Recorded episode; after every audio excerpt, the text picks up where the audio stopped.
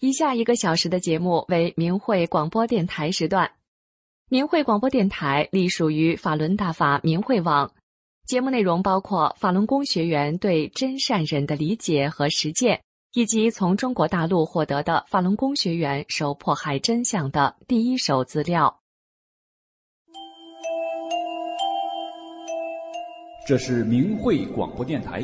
各国大法弟子在向中国民众讲述真相，这是理性反迫害的和平之声，这是呼唤善良真诚的大忍之声。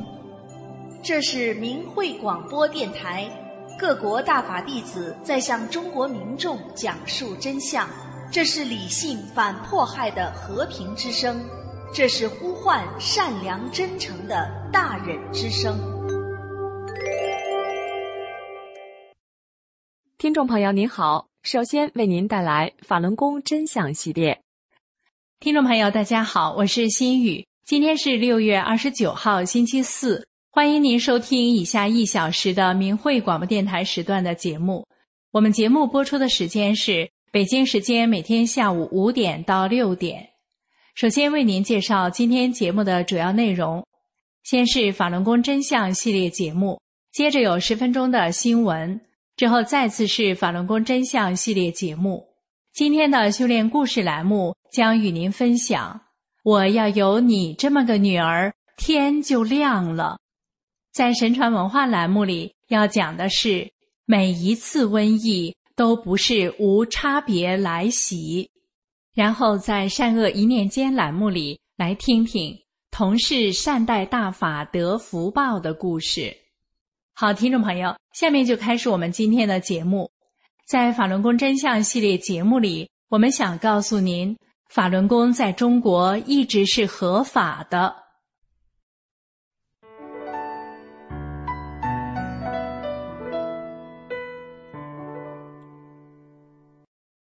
听众朋友您好，这里是明慧广播电台法轮功真相系列。常常听人说政府不让练法轮功，其实完全不是这么回事。因为法轮功在中国一直是合法的，这说法是不是很令人吃惊？接下来就让我们把真相告诉您。早在一九九八年，当时退休的前全国人大委员长乔石组织一些老干部对法轮功进行全面深入的调查，最后得出结论。法轮功于国于民有百利而无一害，并且把调查报告提交给中共中央政治局。一九九九年，江泽民出于妒忌要镇压法轮功，在开始发动迫害的时候，七个政治局常委中，除了江泽民本人外，其他六个常委都不同意，是江泽民一意孤行、违反宪法、以权代法、用强权强力发动的迫害法轮功运动。当时江泽民下令要三个月消灭法轮功，然而三个月过去了，法轮功巍然不动。那年的十月，江泽民为了让迫害升级，在接受法国一家报纸采访时信口雌黄，污蔑法轮功为邪教。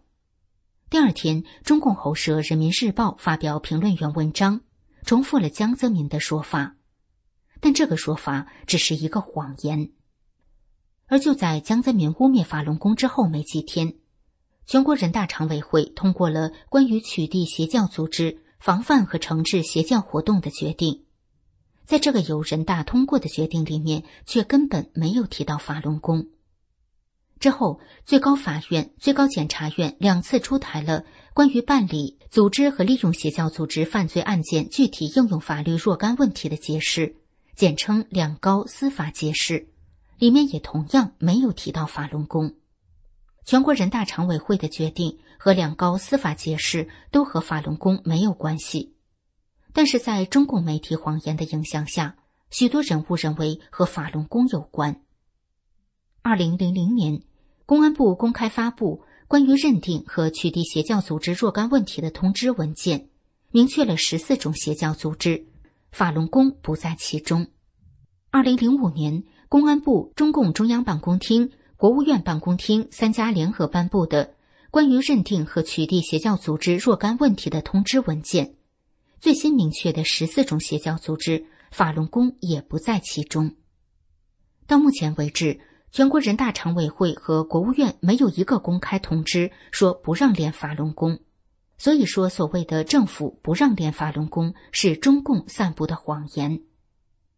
二零一一年三月一号，由新闻出版总署署长柳斌杰签署的《中华人民共和国新闻出版总署第五十号文件》。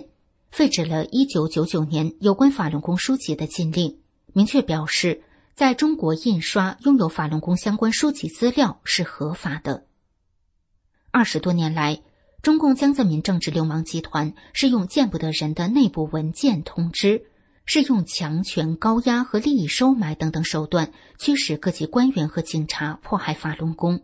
法轮功在中国一直是合法的。目前的这场迫害。制造了大批冤假错案，包括数量惊人的活摘器官惨案。然而，中共迫害法轮功没有任何法律依据，迫害是完全非法的。共产党是西来幽灵，中共不等于中国。追随中共参与迫害法轮功的人员要三思，执行违法的行政命令，将来是要被追责的。听众朋友，我想现在您已经了解了，那就是在中国。修炼法轮功一直是合法的。今天的法轮功真相节目就到这里。以上为您带来的是法轮功在中国一直是合法的。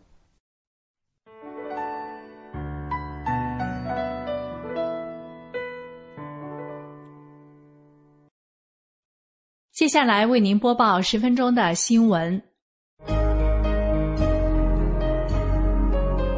欢迎收听明慧网报道的大陆消息。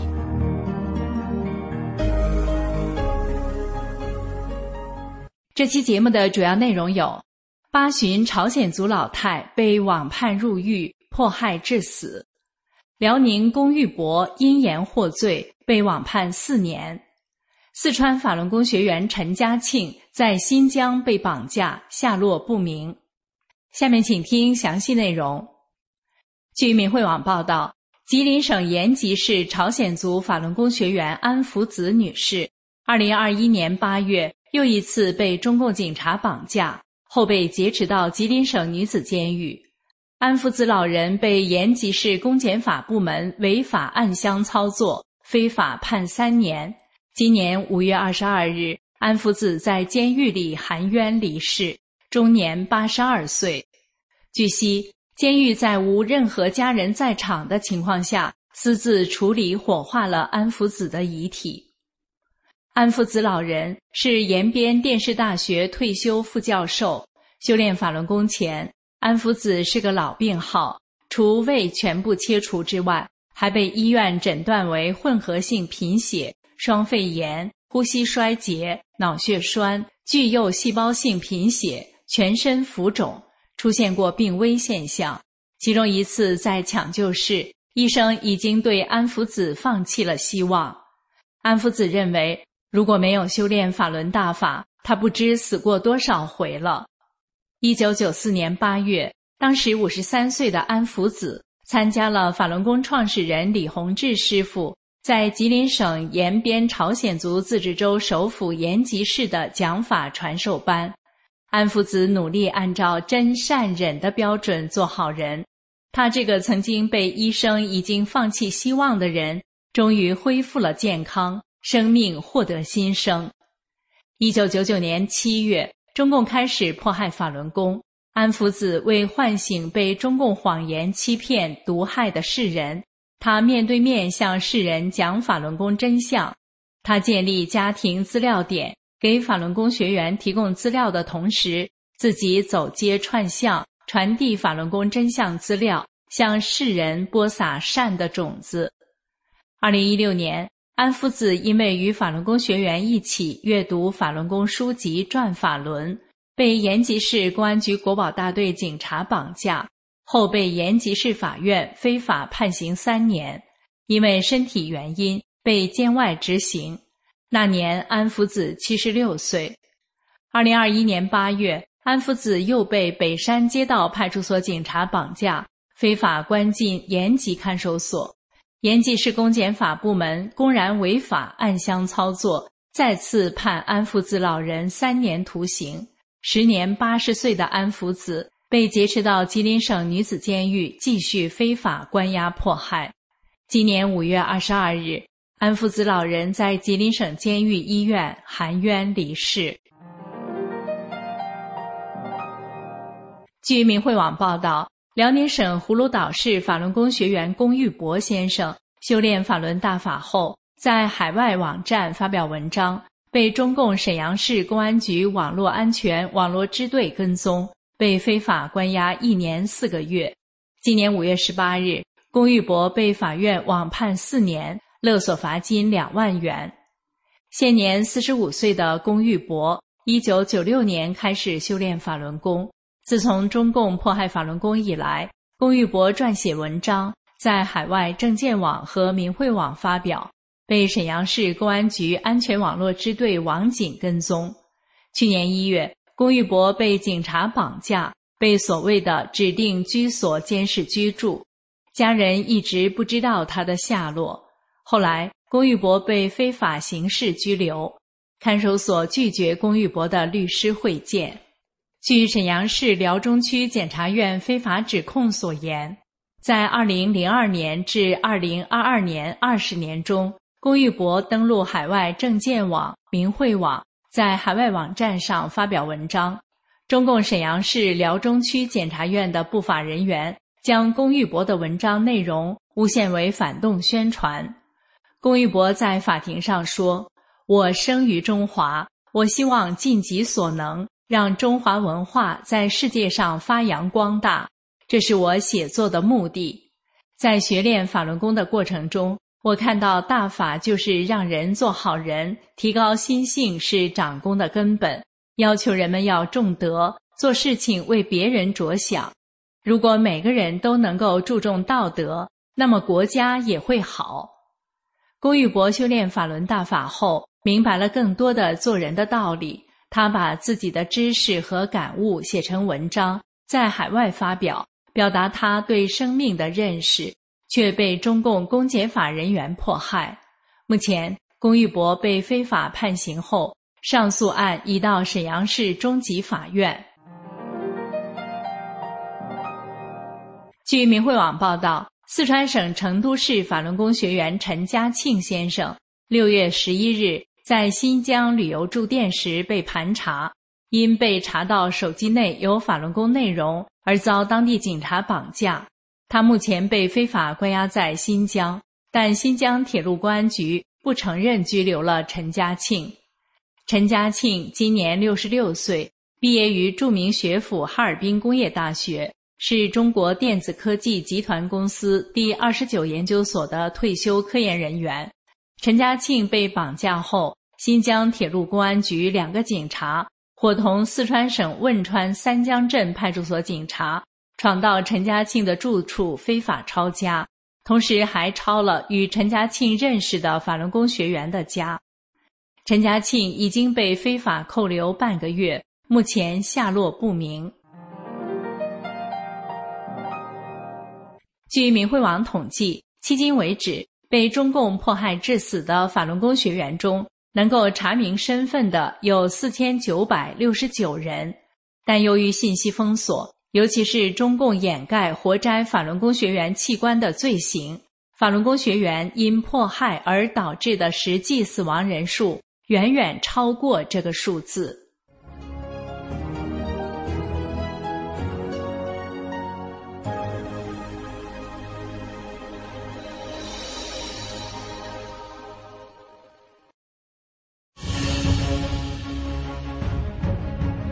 以下是明慧网报道的海外消息。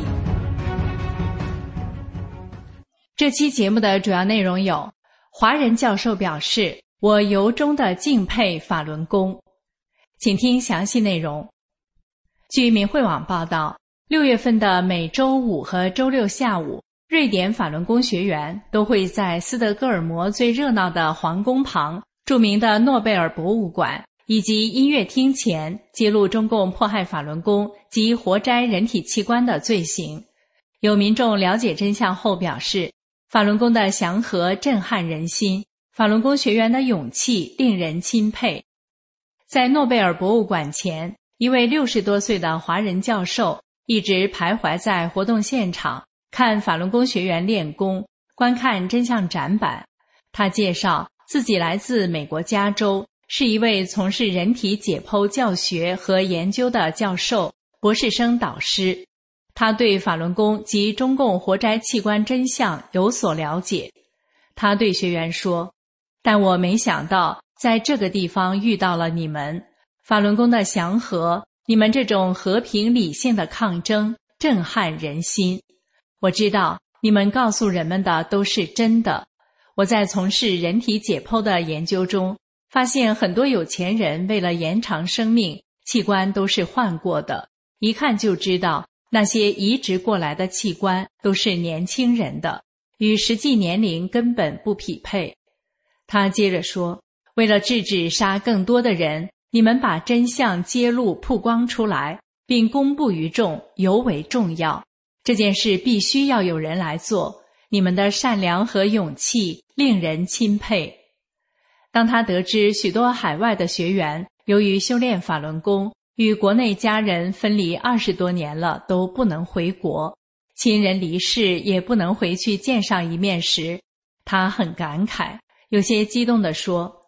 虽然这二十多年你们不能回国，但你们在做着一件如此重要的事情，完成着一个巨大的使命，了不起！我由衷的敬佩法轮功。有一对来自德国的夫妻签名后鼓励学员说：“你们要坚持到底，正义一定会战胜邪恶。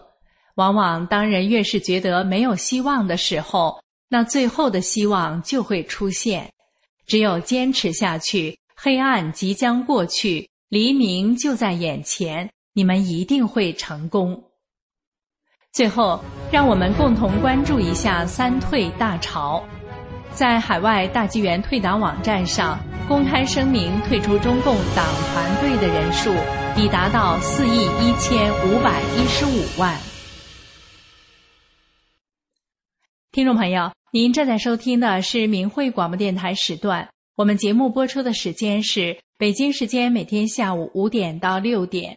更多节目可以通过破网软件到明慧电台网站收听，网址是 m h r a d i o 点 o r g。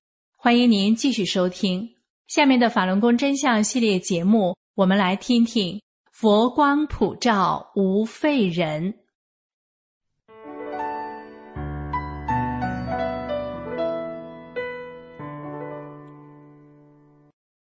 听众朋友您好，这里是明慧广播电台法轮功真相系列，今天为您带来的是佛光普照无废人。中国疫情大规模爆发，死亡激增，在中国网络上，大量白肺病例不断出现。最近，白肺更是登上了墙内热搜。这不仅是因为它症状严重。更在于其患者已从老年群体蔓延到了青壮年，不由得回想起了在明慧网上登载的一个修炼故事：“佛光普照无废人。”故事的主人公马阿姨看起来很寻常，一个胖胖的老妈妈，脸上带着慈祥，说话底气很足。然而事实上，马阿姨上世纪九十年代初就因为双侧肺叶烂掉，被医院判了死刑。没有肺的马阿姨却正常生活到现在，还能骑自行车到几十里外的郊区。这位看来寻常的马阿姨其实是个奇迹，这是怎么回事呢？原来马阿姨二十多岁的时候就得了肺结核，因为治疗不及时，她的肺病一天比一天严重，到后来两侧肺叶都出现了空洞，形成了八型肺结核。孩子五岁的时候，她丈夫因为肺结核去世了。到了一九九一年，马阿姨左侧肺叶已经烂没了，右侧肺叶只剩一点。市专科医院说没什么治疗价值了。大夫私下里还偷着告诉孩子说：“你妈想吃什么就给她买点什么吧。”孩子当时就吓哭了。一九九五年，有人带着一本书《转法轮》，说借给马阿姨读两天。《转法轮》这本书有三百多页，马阿姨抓紧读这本宝书。期间，她去上了一趟厕所，回来就急忙接着看书。这时，马阿姨的孩子在旁边看到了，既惊讶又高兴地说：“哎呀，妈呀，你怎么没扶墙就走着上厕所了？”这时，马阿姨才意识到自己大步流星走了一个来回。从此，原本说一句话要喘几口气、扶着墙才能走的马阿姨就行走自如。她夜间也不再咳嗽，睡眠也正常了。后来，马阿姨就找到法轮功学员，正式修炼法轮功了。从那以后，几十年来，马阿姨正常生活。她自行车来回几十里地都不是问题，还可以出去打工，改善家里的生活质量。周围的亲戚、朋友、熟人看到马阿姨修炼法轮功前后的变化，都说：“法轮功真好，你一分钱没花，又没见过你师傅的面，就把病练好了，还练得这么年轻，你师傅真是个神。”马阿姨建议大家有时间不妨也来读一读《转法轮》这本书。了解一下法轮功吧，听众朋友，如果您多去了解一下法轮功，也许您也可以像蚂蚁一样，经历着佛光普照的奇迹呢。愿我们所有的听众朋友都能在大灾大难中得到法轮大法给您带来的幸福吉祥。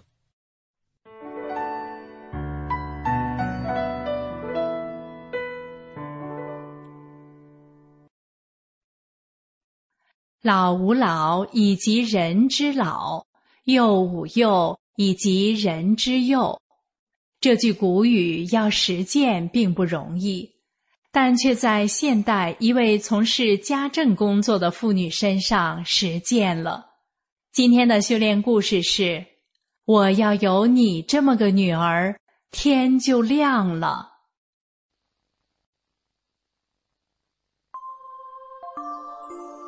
身心净化，道德升华。现在是明慧广播电台的修炼故事节目。听众朋友，今天故事的主角名叫黄琛，他为了生计开始做家政工作。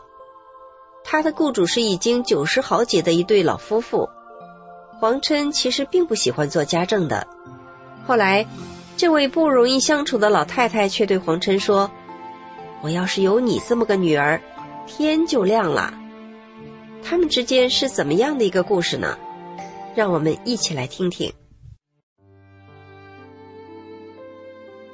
我因为修炼法轮功，被非法关押在看守所十个月，家里为我能从看守所出来，花了不少的钱。我出来的时候。家里已经没有积蓄了，迫于生计，我找到了一个家政工作。我的雇主是一对老夫妇，老爷子九十六岁，老太太也有九十二岁了，两个老人都能自理，就是老太太走路慢，怕摔着。我的工作就是别让老人摔着，卫生简单打扫就行，也不用做饭，在六十平的房子里。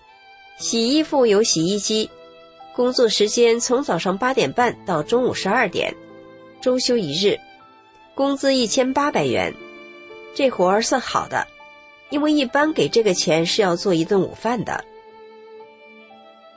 每天一到雇主家，我都先问老人，当天有啥要干的活儿，老人交代的活儿干完了，剩下的时间我就主动找活儿干。老人毕竟年岁大了。家里卫生不是很干净，死角特别多，有些地方都积了厚厚的油渍，看上去好久都没打扫了。每天三个多小时的工作时间，我都安排好要做的事，看哪儿不干净就主动清理。每天就这么踏踏实实的干活，不偷懒不耍滑。两个星期后，老人的儿子给我来了电话。他很吃惊的告诉我：“老两口对你非常满意，没有挑出一点毛病，我母亲谁都看不上，总能挑出毛病来。她怎么能对你那么满意？说你哪儿都好。因为老两口经常偷偷的观察我，对我的工作心里有数。我说，这也许是缘分吧。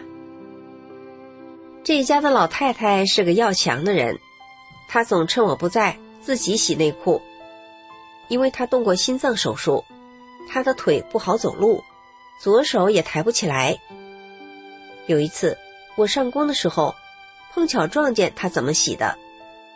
老人在胳膊下垫了一块厚厚的布，吃力的趴在水槽上，一点一点的搓洗着裤头，光洗一条就得半个小时。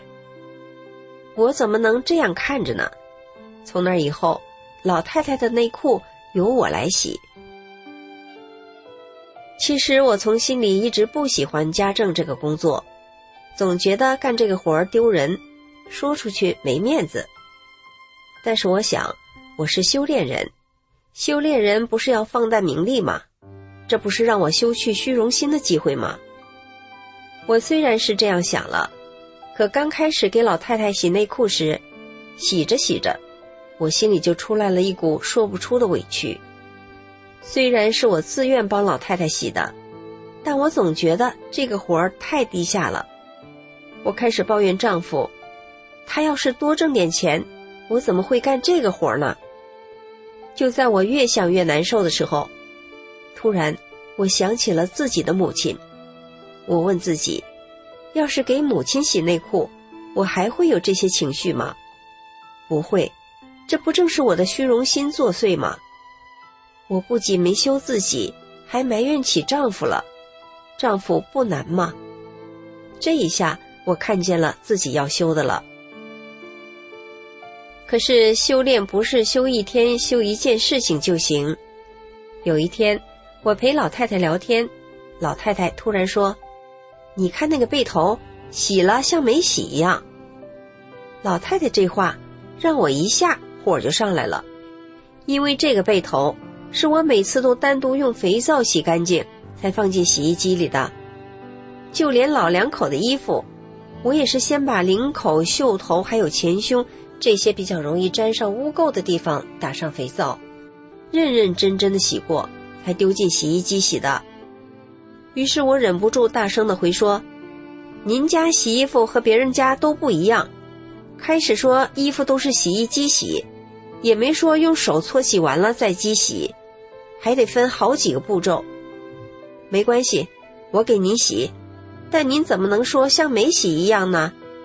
要是这样，你这活儿我干不了了，太伤人心了。”老太太看我火了，赶紧说道：“你看看你。”我就这么一句，也没说你啥，你别生气。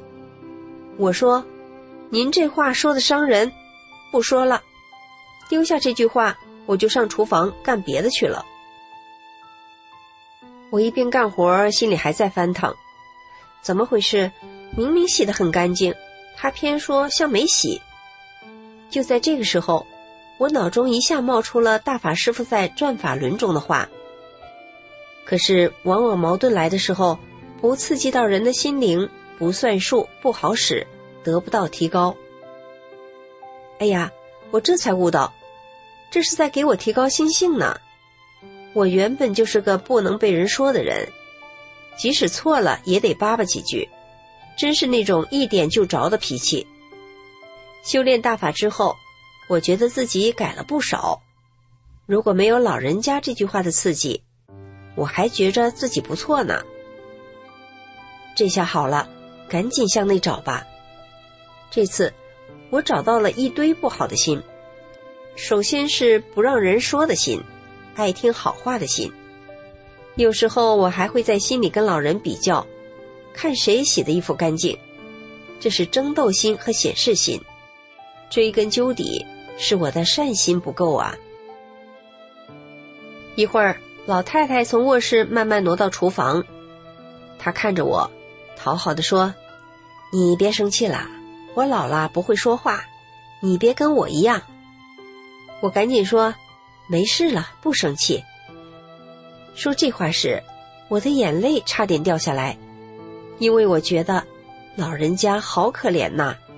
他是个很有个性的人，如果不是觉得自己老了没办法了，有求于人，他是不会说这样的话的。那时我在心里一遍一遍的跟老太太道歉，可嘴上就是说不出口，只好还和平常一样，有说有笑的逗老太太开心。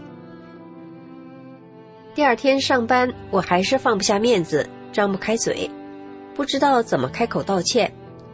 结果老太太先说了：“昨天我二胡啦，不应该那么说话，你别生气。”我赶紧接过话：“其实我也不对，不该发火，说就说了呗。”没想到老太太听了，竟开心的像个小孩一样，她大声的说：“哎，这就对啦。”有一次，老人的儿媳发现我竟然是这样给老人洗衣服的。她忍不住说了：“我婆婆就是毛病多，要全自动洗衣机干什么？别管她，你该咋洗就咋洗。内裤哪有叫人家洗的？她怎么叫你洗的？”我赶紧解释说：“老人家是个干净人，他叫咋洗我就咋洗。再说他也洗不动了，我就当是给我妈洗了，没事儿。”老人的儿子听了，感动的哭了。他说：“你太好了，我这个妈啊，她要求太高了，一般人她看不上。你替我解决了太多麻烦了，真不知怎么感谢你才好。你有啥要求尽管提。”我没有提任何要求，只是告诉他们，我这样做是因为我修炼了法轮大法。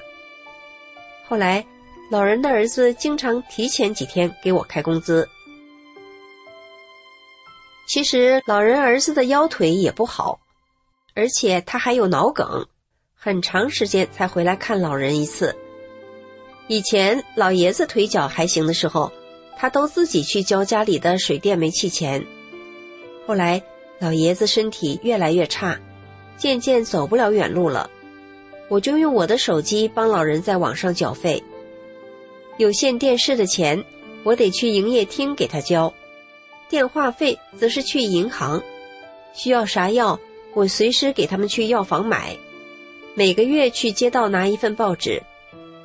家里需要买一些日常用品，凡是需要出去办的事，只要我能做的，我全都做。老太太眼神不好，自己剪一次头发得花很长时间，我就开始帮她剪发。一开始她还嫌我剪的没她好。后来我也会剪了，每个月给老两口理两次头，洗一次澡。老人腿弯不过来，我就帮他们剪脚指甲，活是越干越多了。老太太不好意思，常说给我添了许多麻烦，说我是大好人。我知道这是他对人最好的评价了。我从没有抱怨过他家的事多。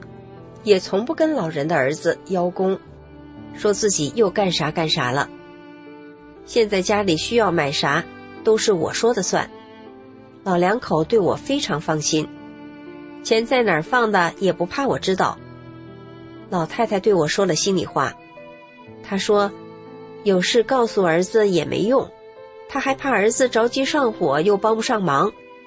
老爷子又那么大岁数了。”老太太说着说着就要哭了，我看着不忍心呐。老人确实不容易，很多事都自己扛着。我安慰她，就当我是您的孩子吧。老太太听了，激动地说：“我要是有你这么个女儿，天就亮了。”老爷子、老太太、老两口都是共产党员。老太太更是曾经在街道工作过，满脑子都是中共灌输的无神论思想。他们一开始对大法的态度非常不好，也很顽固。现在我再对他们说，法轮大法是佛家高德大法，是被迫害的，他们都静静的听，不再说反对的话了。老人的孙子在外地工作，每年过年回来一次。今年他第一次见到我，第一句话就问：“阿姨，我们要向您学习，您让老人那么满意是怎么做到的？我爷爷奶奶不是那么好伺候的，除了修炼人，一般人是做不到的。”我笑了笑说：“我就是修炼法轮大法的人呀。”我告诉他，要记住法轮大法好，真善人好。老人的孙子听明白了，他双手合十，慎重的向我道谢。听众朋友，吴语说：“老吾老以及人之老”，就是说，希望我们都能像对待自己家的老人一样。对待其他的老人，其实呢，现在这个社会，就算是对待自家的老人，也未必能尽心服侍、贴心照顾了。为什么呢？从黄琛做家政的这个故事中，我们应该发现了，人得从自身去修，去提高自己。当黄琛放下了自我，才能真正的善待他人，是不是这样呢？好，今天的故事就说到这里了，谢谢您的收听，我们下次再见。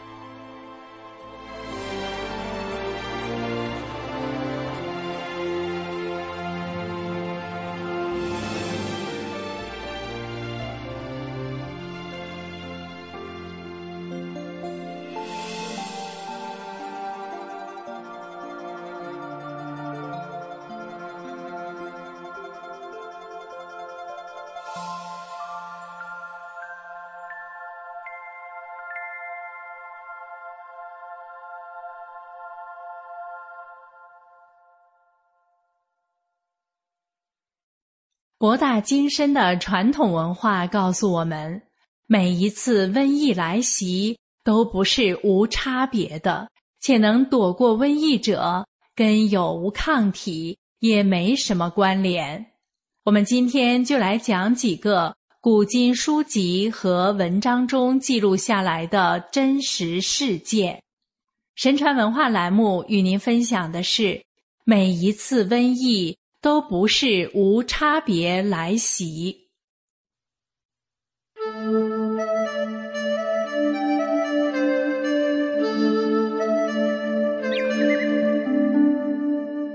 各位听众朋友，大家好，欢迎您收听明慧广播神传文化节目。每一次瘟疫来袭，之所以使人感到惶恐，原因之一是它的无差别传染性。现代医学认为，只有体内有抗体的人才能躲过，但博大精深的传统文化告诉我们，每一次瘟疫来袭都不是无差别的，且能躲过瘟疫者跟有无抗体也没什么关联。我们今天就来讲几个古今书籍和文章中记录下来的真实事件。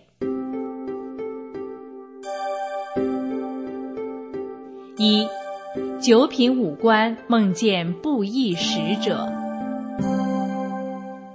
宋朝进士郭湍在其所著《魁车志》卷一中记载了这么一件事：宋朝的九品武官承节郎孙俊民，家住震泽一带，现在的苏州吴江区。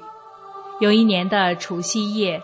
他梦到一个比他家屋顶还高的巨人，巨人出行无阻，一手持牛角，一手持铁钉锤，正厌恶地看着他家，然后就要把牛角往孙俊民家的门上钉。孙俊民就在梦里跟这个巨人辩说着什么，一会儿巨人似乎听明白什么，没钉牛角就走了。转身朝孙俊民对门姓姚的人家走去，把牛角钉在了姚家的门上了。开春的时候，姚家一家人都生了瘟疫，死了好几个人。依据这个故事，我们可以推断，巨人很可能是执行瘟神命令的布衣使者，先是要在孙俊民家做布衣的标记。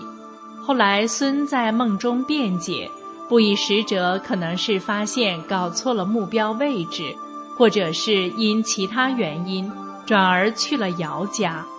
但有一点是肯定的：瘟疫来时是要冲着有记号的目标去袭击的。二，不义之人无可救。四库存目《古今奇闻类记》中记载，明朝正德六年（一五一一年），福建某地的一个叫顾振的一家人，老幼皆染疫，全家决定吃素祈神来驱除瘟疫。时逢有巡抚来当地开仓赈济，顾振就进城去取米。到了城内，看见有卖活鱼的。就心馋，买了三条活鱼和一壶酒回家了。结果回家后，当天就疫情转危，死亡了。后来当地人说，有三条鱼附在顾振的身体上，随其一道入关了。顾振杀生，违反了在神灵面前的誓约，最终恶报一死。明朝临川有一人从山上抓了一只幼猴崽后，母猴追随至家中，哀求放弃幼子。那人毫无怜悯之心，将幼猴绑在树上打死了。母猴悲鸣不已，撞树而死。此人剖开母猴的肚子，发现其肝肠寸断。不到半年。这家人全家感染了瘟疫，全家相继死去，遭了灭门之报。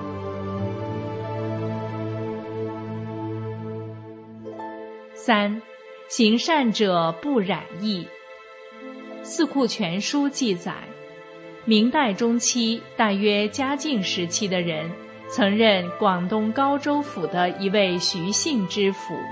其姥姥和继母曾经毅力大作，已经奄奄一息，家人不少都被传染，邻居亲戚以为无救，纷纷躲避，唯有徐知府独自周旋其间，细心照料，姥姥和继母才得以转危为安。徐知府身体也一直健康，瘟疫好像和他没有任何关系。明朝永乐年间，进士张宗廉的父亲张彦臣，其同宗族的人家举家染疫，亲朋好友都躲避起来。张彦臣亲自准备汤粥，每天去看望数次，有时披星戴月赶夜路加以照料。大家怕他染上瘟疫，都阻止他。张彦臣解释道。我做我的好事，鬼神怎能侵害呢？连道路旁边的树木都能施人以庇护的阴凉，而人与人之间怎能不扶危助困呢？尽管在异者间穿梭，张彦臣始终不染疫。四，武汉肺炎患者神奇康复秘诀。再来说说二零一九年全球爆发的新冠疫情中发生的几个故事。越南裔法轮功学员图安修炼法轮功仅一年，去年武汉肺炎疫情高峰期，图安身边有三位染疫者，都通过念诵“法轮大法好，真善人好”，迅速康复，而图安本人。曾和一位患者紧密接触，竟丝毫不被感染，见证了法轮大法的神奇。一，半昏迷的姑姑转危为安。二零二零年三月，七十八岁的姑姑温涕红闹，确诊感染新冠病毒，高烧一个多星期，昏迷不醒，住进了急救室。图安得知后，心里很着急，请表弟播放法轮功师傅的讲法录音给姑姑听，但他仍然不放心，决定给姑姑打电话。姑姑当时略微清醒，图安大声告诉他：“诚心念诵法轮大法好，真善人好。姑姑微弱的“嗯嗯”的答应着。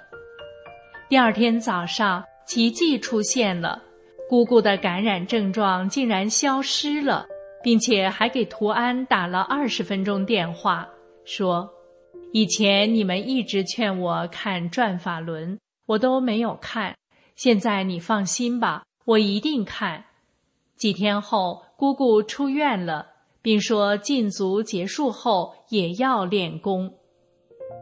二，玩具熊出院了。穆元同先生是图安的房客。四月的一天，他在电话里向图安求助，声音虚弱。尽管禁足，图安还是迅速赶去。穆先生蜷缩着身子。像一只毛绒玩具熊躺在床上，他在发烧，虽吃了退烧药，却一直没有退烧。卧室暖气开到最大，热得像蒸笼，他却仍然冷得发抖。图安留下来照顾他，和他讲起法轮大法的美好，讲起自己修炼法轮功才几个月就变得年轻漂亮。新年回越南，母亲居然认不出了。图安在离开时，把“法轮大法好，真善人好”写在纸上，嘱咐穆先生要一直念。第二天中午，图安带着法文版转法轮，再次来到房客家。穆先生说：“今天早上感觉很好，出去买了矿泉水和食物。”他说：“整个晚上都在念‘法轮大法好，真善人好’。”当天下午，因为有点卡血，他去医院检测，被确诊为新冠病毒感染。图安鼓励他继续承念“法轮大法好，真善人好”。穆先生的身体状况越来越好。第二天，他新冠病毒的症状全部消失。不发烧，不卡血了，两天后就出院了。他也准备禁足结束后跟图安学练法轮功。三，叔叔为朋友请九字真言。疫情最严重的四月份，图安叔叔打来电话说，他的好朋友年图泰不仅患上了喉癌，还染上了新冠病毒。非常危险，图安给叔叔大声的念“法轮大法好，真善人好”，让他告诉那位朋友，诚心念就好使。第二天早上，叔叔的朋友打电话表达谢意，因为他感觉好多了。两天后，病毒症状消失，他出院回家了。那么，为什么念九字真言就会好呢？因为法轮功是佛家高德大法，按照宇宙特性真善忍修炼，念诵法轮大法好，真善人好时，就是接通了整个宇宙的正能量，就会得到神灵的加持，强大而微观的正的能量就能贯通到患者的细胞里。病毒瞬间就被杀死，瘟神也会撤走疫病。目前，专家预测，武汉肺炎病毒变种非常快，传播率增大，在今后若干年内，病毒很难彻底消失。什么是速效解药呢？铭记法轮大法好，真善人好九字真言，关键时。能帮您度过一劫。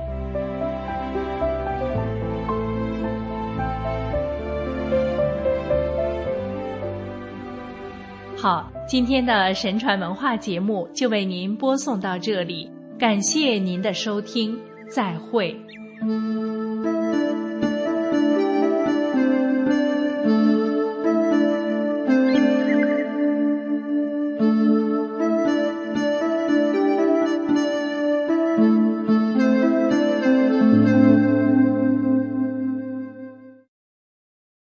善待大法一念，天赐幸福平安；迫害大法与大法弟子，就会厄运连连。下面的善恶一念间栏目与您分享的是：同是善待大法得福报。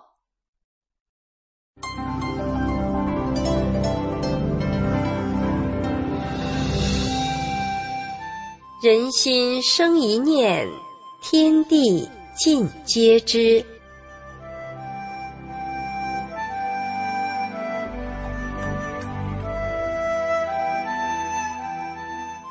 听众朋友您好，欢迎收听明慧广播电台《善恶一念间》节目。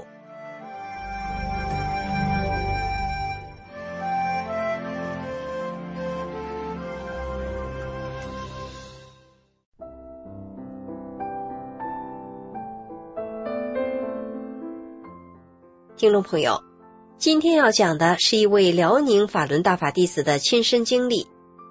他原来患有的多种疾病，在修炼后都不翼而飞。身边的同事看到他的变化，都认可大法好。下面我们一起来听一听。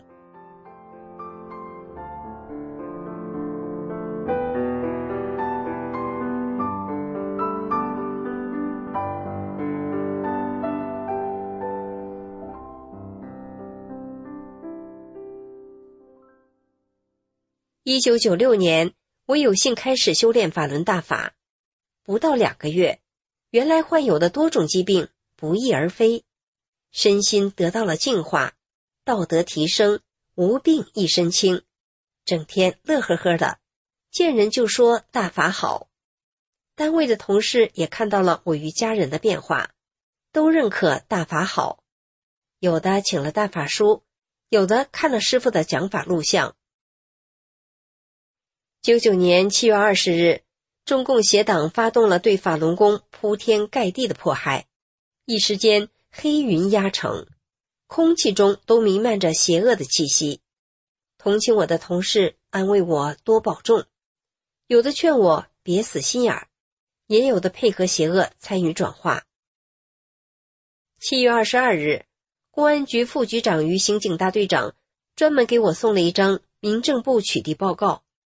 那年四二五以后，他们就一直把我当重点人物监视，上下班都有三轮摩托在后边护送，离开当地必须经局党委书记批准。七二零时，我的处境更糟。在这样的情况下，我单位已退居二线的 A 姐，看到电视上污蔑打压法轮功的宣传片，想到我的处境一定很艰难，主动找到我。要帮我保护大法书师傅法相及有关大法的资料，我感动的流了泪。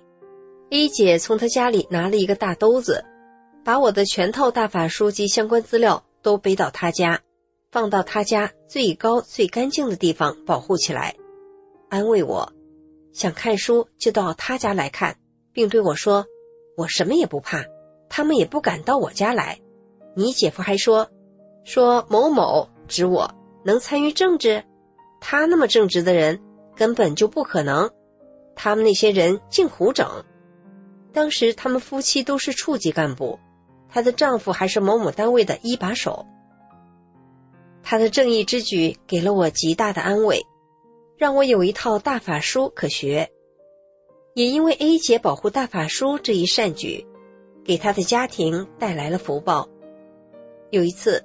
A 姐领孙女到广场，刚下完小雨，不小心摔了个大跟头，仰面朝天。路过的小伙子看她摔得很重，主动要送她上医院。她谢绝后，自己起来领着孙女就走了，像没事儿似的。旁边的人都觉得奇怪，那么大岁数摔得那么重，啥事也没有。事后他跟我说。年轻时掉到菜窖里，摔成了腰椎间盘突出，经常腰疼。这一次摔得那么重，不但没疼，没有犯老毛病，甚至连皮都没破，是大法师傅保护我了，真是沾了大法的光了。他儿子因疲劳驾车撞到了大树上，车都报废了，人却毫发无损。处理事故的交警都说：“你家祖上真是积了大德啦。”A 姐经常念“法轮大法好，真善人好”九字真言，愿意听师傅广州讲法录音、普渡济世大法歌曲、忆师恩等，每年都等着我给他送大法台历，摆在书桌上。他跟我说这些，我也很高兴。我说：“这是你保护大法书的福报，师傅真的保护你啦。”相反，另一个 B 同事，在九九年七二零时，积极配合邪恶转化，并暗中监视我的言行。结果，原本身体健康的他，不到一年的时间就得了子宫肌瘤，做了子宫切除手术。他觉得奇怪。每年妇科都检查，也没发现问题，却突然出现了子宫肌瘤，还那么大。后来他醒悟了，找到我问：“是不是做了对大法不好的事会有报应？”我说：“那是一定的，善恶有报是天理，知道错了就诚心忏悔，向大法师父认错，要善待大法，善待大法弟子。真是善待大法一念。”天赐幸福平安，迫害大法与大法弟子就会厄运连连。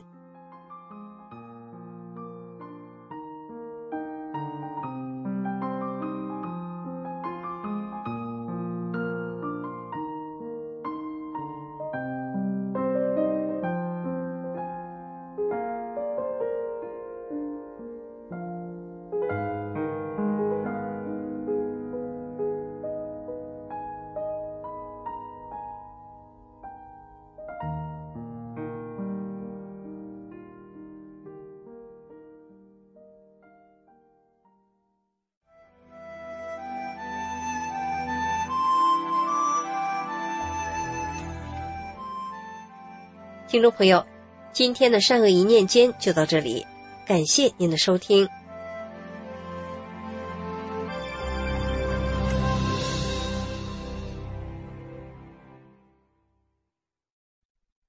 最后是天音静月，请欣赏歌曲《救人为所愿》。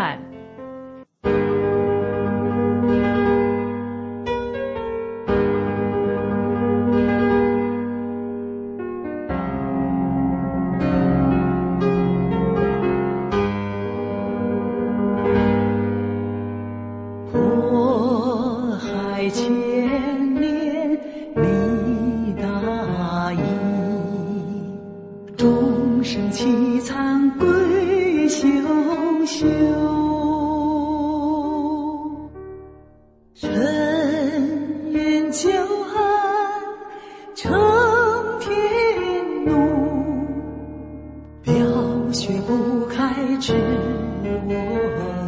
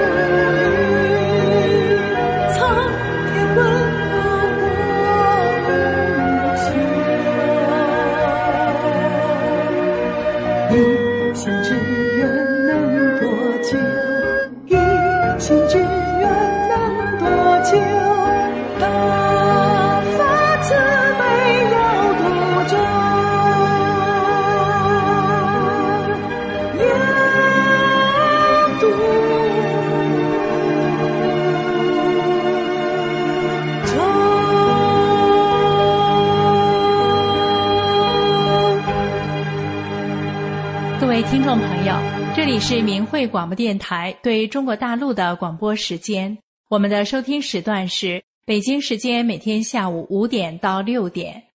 今天的节目就为您播送到这里，感谢您的收听，我们明天同一时间再会。